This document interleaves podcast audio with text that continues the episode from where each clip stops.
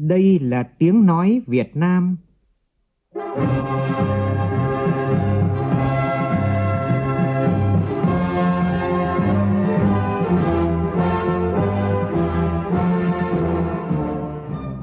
là tiếng nói Việt Nam, phát thanh từ Hà Nội, thủ đô nước Cộng hòa xã hội chủ nghĩa Việt Nam.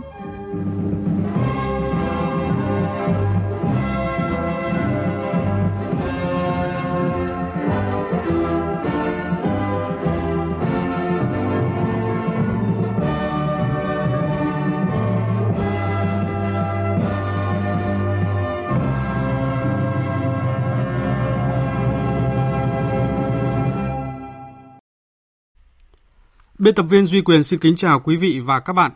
Mời quý vị và các bạn nghe chương trình thời sự sáng nay, thứ năm ngày mùng 8 tháng 8 năm 2019, tức ngày mùng 8 tháng 7 năm kỷ hợi. Chương trình có những nội dung chính sau đây.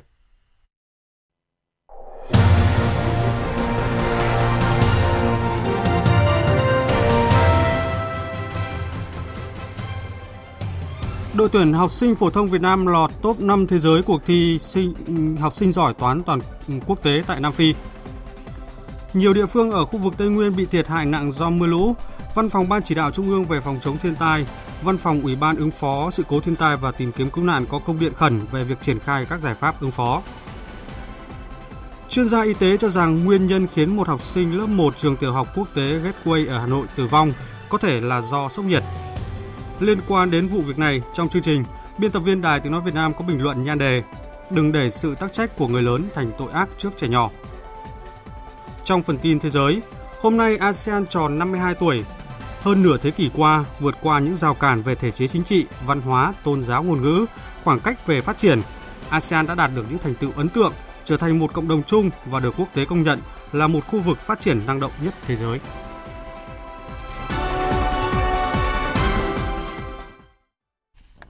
Bây giờ là nội dung chi tiết. Văn phòng Chính phủ vừa có văn bản truyền đạt ý kiến của Thủ tướng Chính phủ về xếp hạng chỉ số đổi mới sáng tạo toàn cầu của Việt Nam năm 2019. Tin cho biết. Theo báo cáo được Tổ chức Sở hữu trí tuệ thế giới công bố, chỉ số đổi mới sáng tạo toàn cầu năm 2019 của Việt Nam tiếp tục cải thiện vị trí, tăng 3 bậc, lên vị trí 42 trên 129 quốc gia nền kinh tế được xếp hạng so với năm ngoái. Thứ hạng này đã được cải thiện 17 bậc so với xếp hạng năm 2016 và đưa Việt Nam vươn lên xếp thứ nhất trong nhóm 26 quốc gia thu nhập trung bình thấp. Quan trọng hơn, Việt Nam có sự tiến bộ ở cả nhóm chỉ số đầu vào và đầu ra, cũng như có điểm số cao trong cả 7 trụ cột, đều cao hơn mức trung bình – Thủ tướng yêu cầu Bộ Khoa học và Công nghệ có trách nhiệm chủ trì phối hợp với các bộ ngành địa phương có liên quan tiếp tục triển khai thực hiện các nhiệm vụ và giải pháp được giao tại nghị quyết số 02 ngày 1 tháng 1 năm 2019 của Chính phủ nhằm nâng cao bền vững chỉ số xếp hạng của Việt Nam về đổi mới sáng tạo, trong đó tập trung các yếu tố nâng cao chỉ số về thể chế, cơ sở hạ tầng, trình độ phát triển của kinh doanh và cập nhật các chỉ số còn thiếu trong bảng xếp hạng chỉ số đổi mới sáng tạo toàn cầu. Đội tuyển học sinh phổ thông Việt Nam đã lọt top 5 thế giới sau khi giành hai cúp vô địch, 4 huy chương vàng và 5 huy chương bạc tại cuộc thi toán học trẻ quốc tế IMC 2019 vừa diễn ra từ ngày 1 đến ngày 6 tháng 8 tại thành phố Durban của Nam Phi. IMC là cuộc thi toán quốc tế thường niên được tổ chức luân phiên tại quốc các, các quốc gia thành viên dành cho các học sinh giỏi đến từ hơn 40 quốc gia và vùng lãnh thổ trên toàn thế giới – Năm nay được sự cho phép của Bộ Giáo dục và Đào tạo, Sở Giáo dục và Đào tạo Hà Nội đã cử một đoàn gồm 15 học sinh trường Hà Nội Amsterdam đại diện cho học sinh cả nước tham dự IMC 2019, tham gia nội dung dành cho các học sinh ở lứa tuổi dưới 14 và từ 14 đến 17 tuổi. Ở phần thi cá nhân, đoàn Việt Nam đạt 4 giải vàng, 5 giải bạc và một giải khuyến khích. Phần thi đồng đội năm nay, đoàn đoạt à, 2 cúp vô địch, một giải nhất và hai giải nhì. Liên quan đến việc Trung Quốc tiến hành các cuộc huấn luyện quân sự ở Hoàng Sa của Việt Nam đã xâm phạm nghiêm trọng chủ quyền của Việt Nam đối với quần đảo này. Tin cụ thể như sau.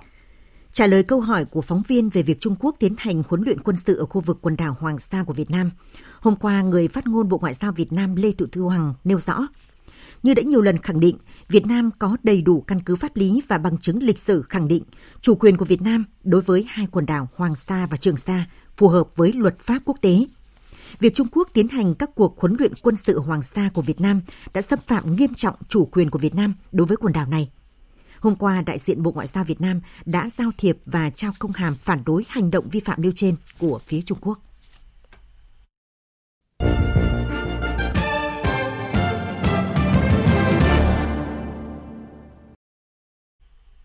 Chương trình thời sự tiếp tục với thông tin về tình hình mưa lũ tại các địa phương. Thưa quý vị và các bạn, chỉ đầy chưa đầy 10 phút, cơn lũ dữ kèm theo khối lượng đất đá, gỗ đã san phẳng bản Sa Ná của huyện Quan Sơn, tỉnh Thanh Hóa. Mất nhà cửa, mất đi người thân, người dân Sa Ná như đối diện với thảm kịch chưa từng có. Đứng dậy và bước tiếp là điều ai cũng nghĩ, cũng mong. Nhưng người dân Sa Ná sẽ phải bắt đầu từ đâu, đứng dậy như thế nào? Phóng viên Sĩ Đức có mặt tại Sa Ná từ những ngày đầu lũ về, ghi lại cảm xúc của những người dân nơi đây.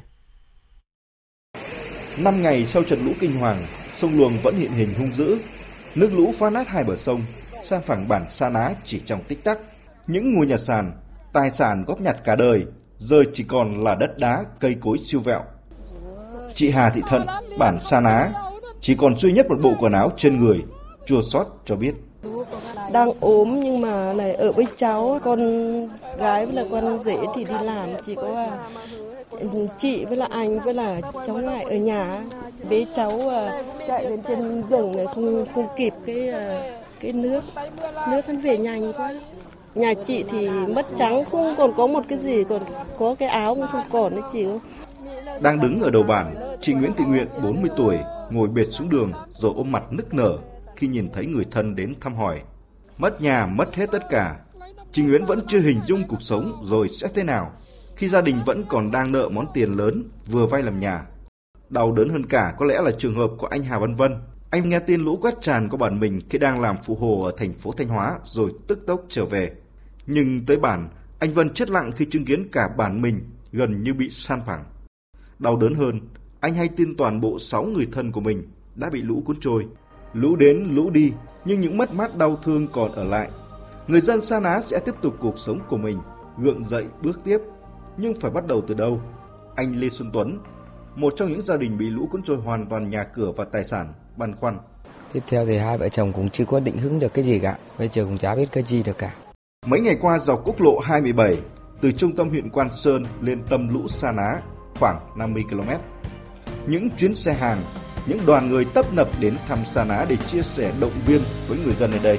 Cùng với sự quan tâm của chính quyền địa phương, sự chung tay của cộng đồng, nhà hảo tâm Hy vọng người dân Sa Ná sẽ sớm vượt qua mọi khó khăn thử thách để ổn định cuộc sống trở lại. Thưa quý vị và các bạn, trong khi các tỉnh miền núi phía Bắc, Nghệ An và Thanh Hóa vẫn đang khắc phục hậu quả do mưa lũ gây ra, thì tại các tỉnh ở Tây Nguyên hiện đang phải đối mặt với diễn biến mưa lũ phức tạp. Tại tỉnh Đắk Lắk, mưa lũ đêm ngày 6, dạng sáng ngày 7 vừa qua đã khiến nhiều nơi ở địa phương này bị ngập. Phóng viên Đài Tiếng Nói Việt Nam thường trú tại khu vực Tây Nguyên thông tin. Theo thông tin từ Văn phòng Ban Chỉ huy Phòng chống lụt bão tỉnh Đắk Lắk, đến 15 giờ ngày 7 tháng 8, tỉnh lộ 1 nối hai huyện Buôn Đôn và Ea Súp vẫn trong tình trạng ách tắc vì nước dâng cao. Chính vì vậy, những nỗ lực cứu hộ dân cư, di rời tài sản đến nơi an toàn chủ yếu dựa vào lực lượng chức năng cấp xã và huyện.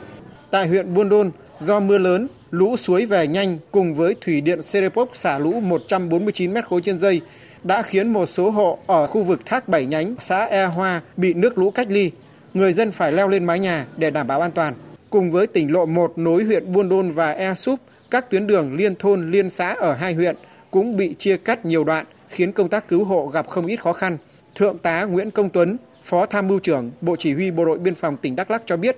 Tổ 735 là đã di rời được ba cái hộ mà trồng dưa ở ngoài dãy vào cái khu vực an toàn ở vì lúc đó nó bị à, cô lập.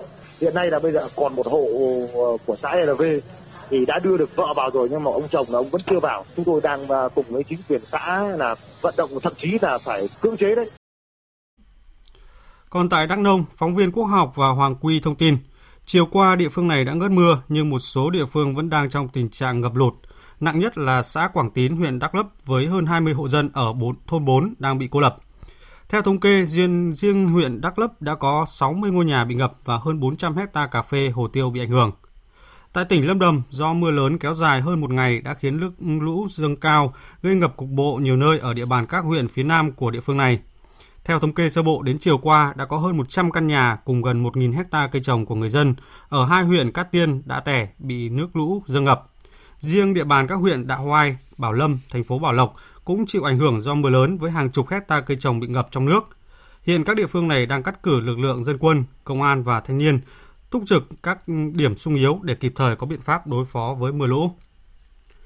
Trước diễn biến phức tạp của mưa lũ tại các địa phương ở Tây Nguyên, Văn phòng Thường trực Ban Chỉ đạo Trung ương về phòng chống thiên tai, Văn phòng Ủy ban ứng phó sự cố thiên tai và tìm kiếm cứu nạn có công điện khẩn gửi Ban Chỉ huy phòng chống thiên tai và tìm kiếm cứu nạn các tỉnh khu vực Tây Nguyên, Ban Chỉ huy phòng chống thiên tai và tìm kiếm cứu nạn các bộ và cơ quan liên quan về việc triển khai các giải pháp ứng phó với mưa lũ.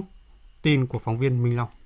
Nội dung công điện nêu rõ, chủ động đối phó với diễn biến của mưa, lũ, lũ quét, sạt lở đất và các tình huống bất thường, đề nghị Ban Chỉ huy phòng chống thiên tai và tìm kiếm cứu nạn các tỉnh khu vực Tây Nguyên, các bộ ngành liên quan theo dõi chặt chẽ diễn biến mưa lũ, thông tin kịp thời đến các cấp chính quyền và người dân để chủ động các biện pháp phòng tránh phù hợp, bảo đảm an toàn cho người, tài sản và sản xuất.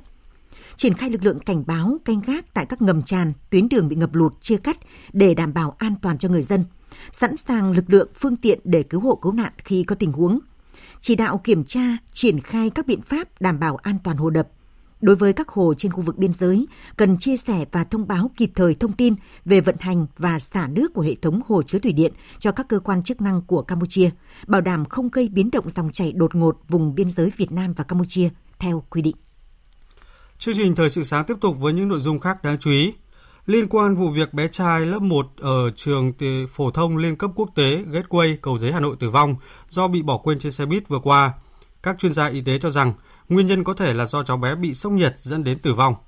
Phóng viên Văn Hải thông tin.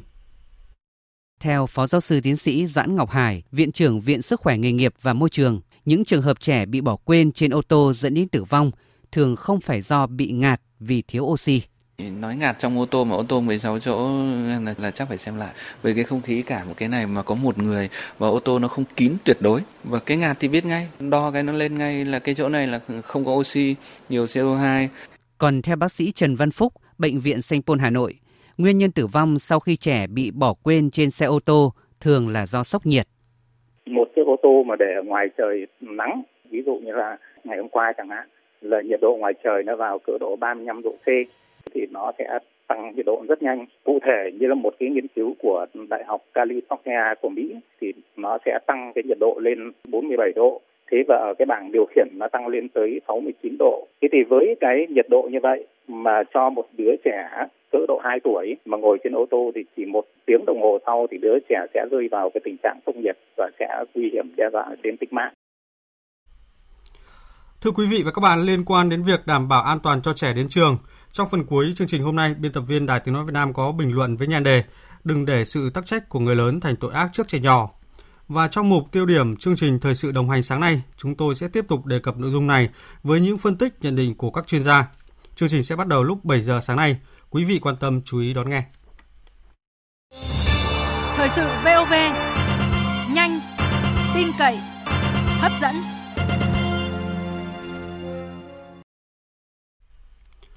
Thưa quý vị và các bạn, hôm nay ASEAN tròn 52 tuổi, hơn nửa thế kỷ qua, vượt qua những rào cản về thể chế chính trị, văn hóa, tôn giáo, ngôn ngữ, khoảng cách về phát triển. ASEAN đã đạt được những thành tựu ấn tượng, trở thành một cộng đồng chung và được quốc tế công nhận là một khu vực phát triển năng động nhất thế giới.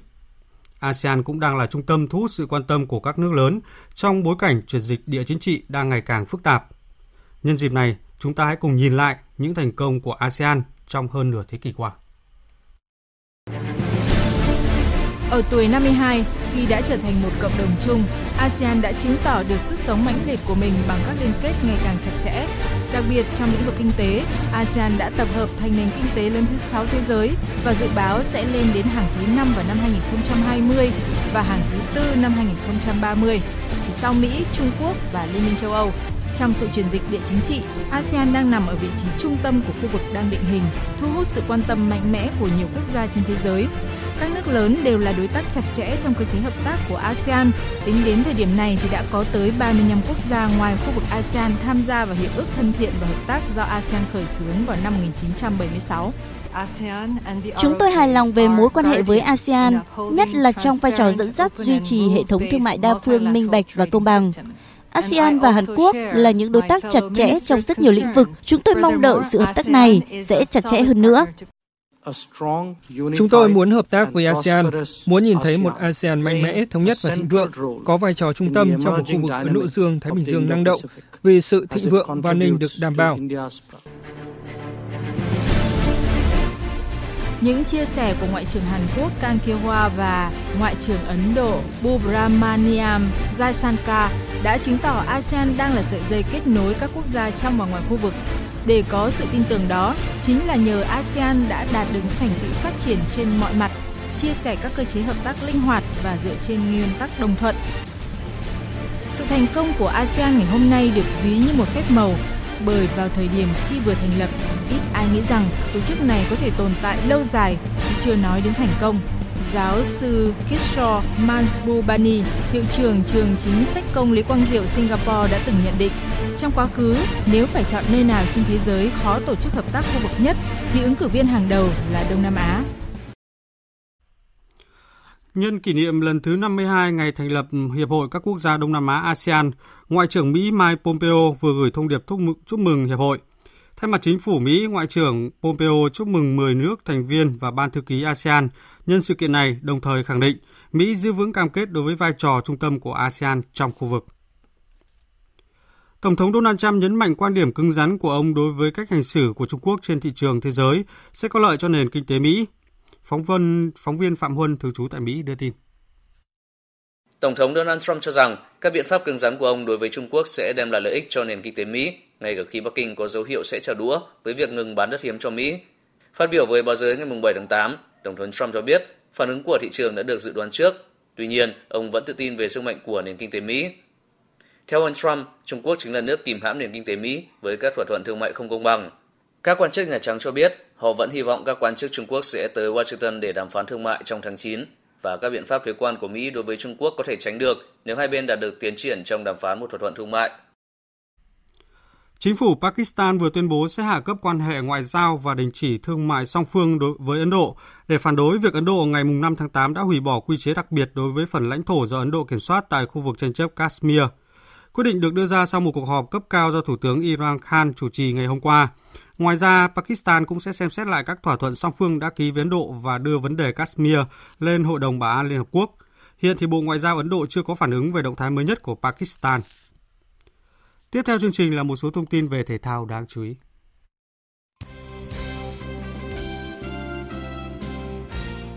Trong trận đấu ra quân vào tối qua trên sân vận động thống nhất thành phố Hồ Chí Minh, đội tuyển U18 Việt Nam đã giành chiến thắng với tỷ số 1-0 trước U18 Malaysia tại giải bóng đá vô địch U18 Đông Nam Á năm 2019. Ngày mai, đội tuyển U18 Việt Nam sẽ gặp đội tuyển U18 Australia vào lúc 19 giờ 30, còn U18 Malaysia sẽ gặp Singapore trước đó vào lúc 16 giờ 30 cùng trên sân thống nhất. Cũng trong tối qua trên sân vận động Hàng Đẫy Hà Nội đã diễn ra trận chung kết lượt về AFC Cup giữa câu lạc bộ Hà Nội và Bình Dương. Bàn thắng duy nhất trong trận đấu thuộc về Oma giúp câu lạc bộ Hà Nội thắng chung cuộc hai trận đấu với tỷ số 2-0. Với chiến thắng này, Hà Nội FC chính thức lên ngôi vương khu vực Đông Nam Á, chuẩn bị hành trình chinh phục châu Á. Liên hoan tinh hoa võ Việt quốc tế lần thứ hai khai mạc tối qua tại Bình Định. Đây là chương trình trong khuôn khổ Liên hoan quốc tế võ cổ truyền Việt Nam lần thứ 7 và là giải đấu đã được Tổng cục Thể dục Thể thao đưa vào hệ thống tổ chức định kỳ mang tầm quốc tế. Liên hoan lần này có sự tham dự của hơn 1.200 vận động viên thuộc 15 quốc gia và vùng lãnh thổ trên thế giới, cùng tranh tài ở 152 bộ huy chương. Việt Nam có 47 đoàn của các tỉnh thành trong cả nước tham dự, trong đó tỉnh Bình Định có 28 võ đường và câu lạc bộ võ thuật tham gia liên hoan.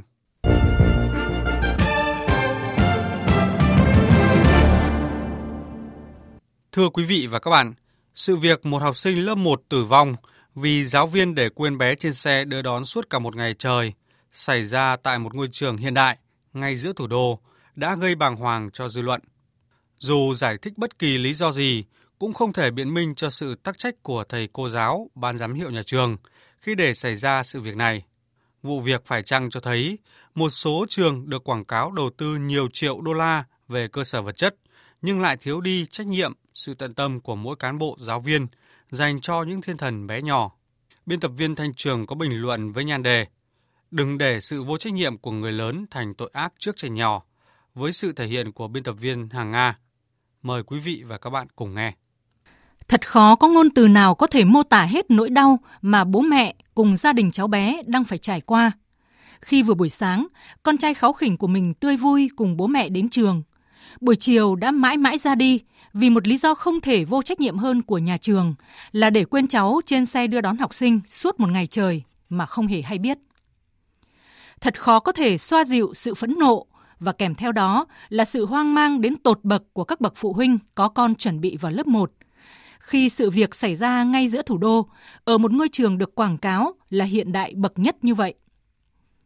Trước khi để xảy ra vụ quên học sinh dẫn tới tử vong này, trường phổ thông liên cấp quốc tế Gateway, quận Cầu Giấy, Hà Nội, tự giới thiệu là ngôi trường được đầu tư hiện đại đồng bộ, có giá trị hàng chục triệu đô la. Rằng đội ngũ giáo viên Gateway được đào tạo thường xuyên và bài bản, đảm bảo nguồn lực chất lượng giáo viên đáp ứng theo khung năng lực theo tiêu chuẩn của Anh, Mỹ với cả kỹ năng sư phạm và kỹ năng mềm.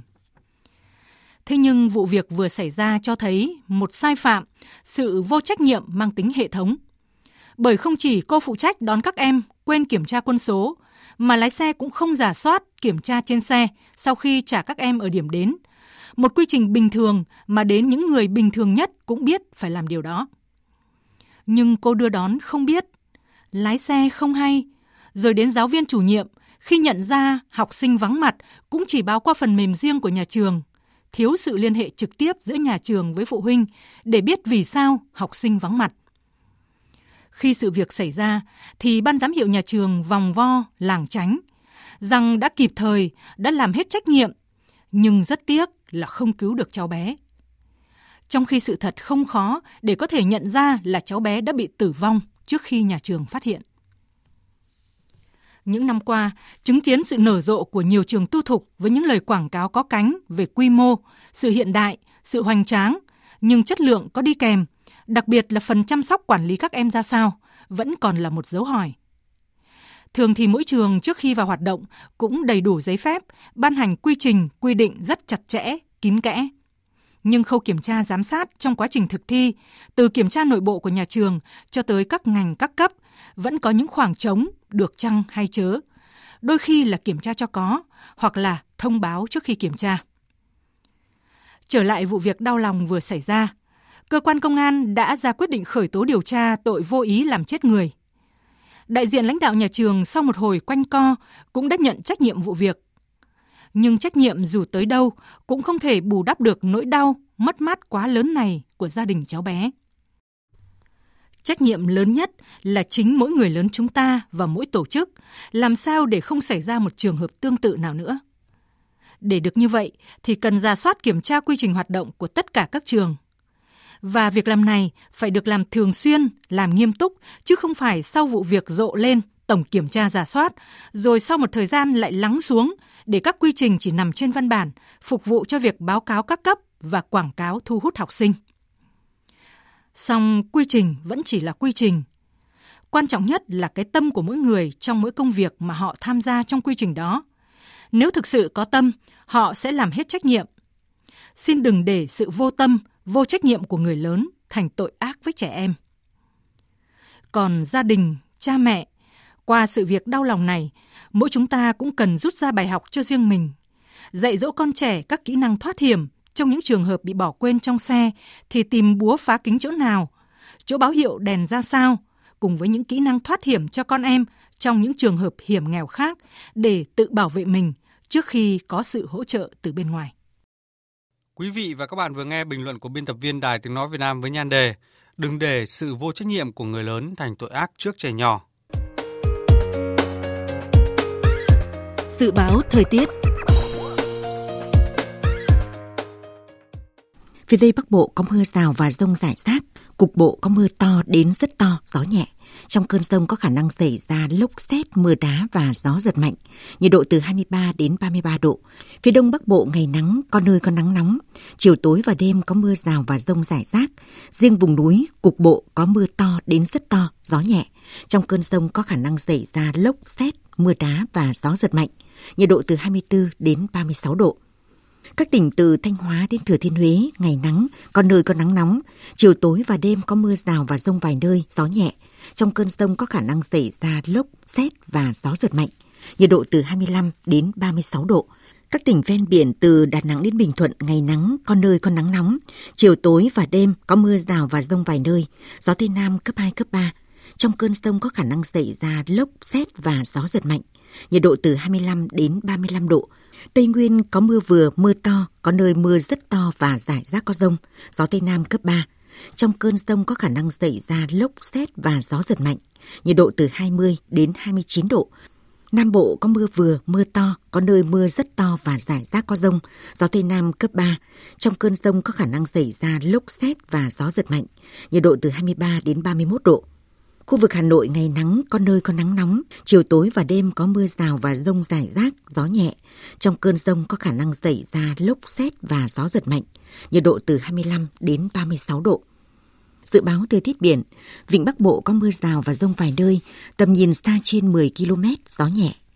Vùng biển từ Quảng Trị đến Quảng Ngãi có mưa rào và rông rải rác ở phía Nam, tầm nhìn xa trên 10 km, giảm xuống từ 4 đến 10 km trong mưa, gió Tây đến Tây Nam cấp 3, cấp 4.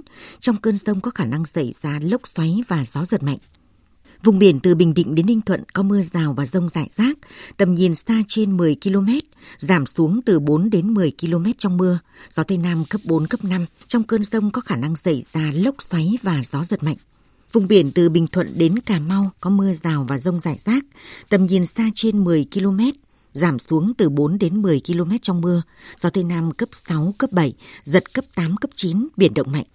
Vùng biển từ Cà Mau đến Kiên Giang bao gồm cả Phú Quốc có mưa rào và rông rải rác, tầm nhìn xa trên 10 km, giảm xuống từ 4 đến 10 km trong mưa, gió Tây đến Tây Nam cấp 5. Trong cơn rông có khả năng xảy ra lốc xoáy và gió giật mạnh. Khu vực Bắc Biển Đông có mưa rào và rông rải rác ở phía Đông Nam, tầm nhìn xa trên 10 km, giảm xuống từ 4 đến 10 km trong mưa, gió Bắc đến Tây Bắc cấp 4, cấp 5. Riêng vùng biển phía Đông, sáng nay còn có gió mạnh cấp 6, giật cấp 8, biển động. Trong cơn rông có khả năng xảy ra lốc xoáy. Khu vực giữa và Nam Biển Đông có mưa rào và rông rải rác, tầm nhìn xa trên 10 km, giảm xuống từ 4 đến 10 km trong mưa, gió Tây Nam cấp 6, cấp 7, giật cấp 8, cấp 9, biển động mạnh. Khu vực quần đảo Hoàng Sa thuộc thành phố Đà Nẵng có mưa rào và rông rải rác ở phía đông nam, tầm nhìn xa trên 10 km, giảm xuống từ 4 đến 10 km trong mưa, gió Tây Bắc đến Tây cấp 4. Trong cơn rông có khả năng xảy ra lốc xoáy và gió giật mạnh. Khu vực quần đảo Trường Sa thuộc tỉnh Khánh Hòa có mưa rào và rông rải rác, tầm nhìn xa trên 10 km, giảm xuống từ 4 đến 10 km trong mưa, gió Tây Nam cấp 6, cấp 7, giật cấp 8, cấp 9, biển động mạnh. Vịnh Thái Lan có mưa rào và rải rác có rông, tầm nhìn xa từ 4 đến 10 km, gió Tây cấp 4, cấp 5. Trong cơn rông có khả năng xảy ra lốc xoáy và gió giật mạnh. Thông tin về thời tiết vừa rồi cũng đã kết thúc chương trình Thời sự sáng nay của Đài Tiếng Nói Việt Nam. Chương trình do biên tập viên Duy Quyền cùng phát thanh viên Minh Nguyệt, kỹ thuật viên Đoàn Thanh thực hiện. Chịu trách nhiệm nội dung Nguyễn Thủy Vân. Cảm ơn quý vị đã quan tâm lắng nghe. Kính chào và hẹn gặp lại.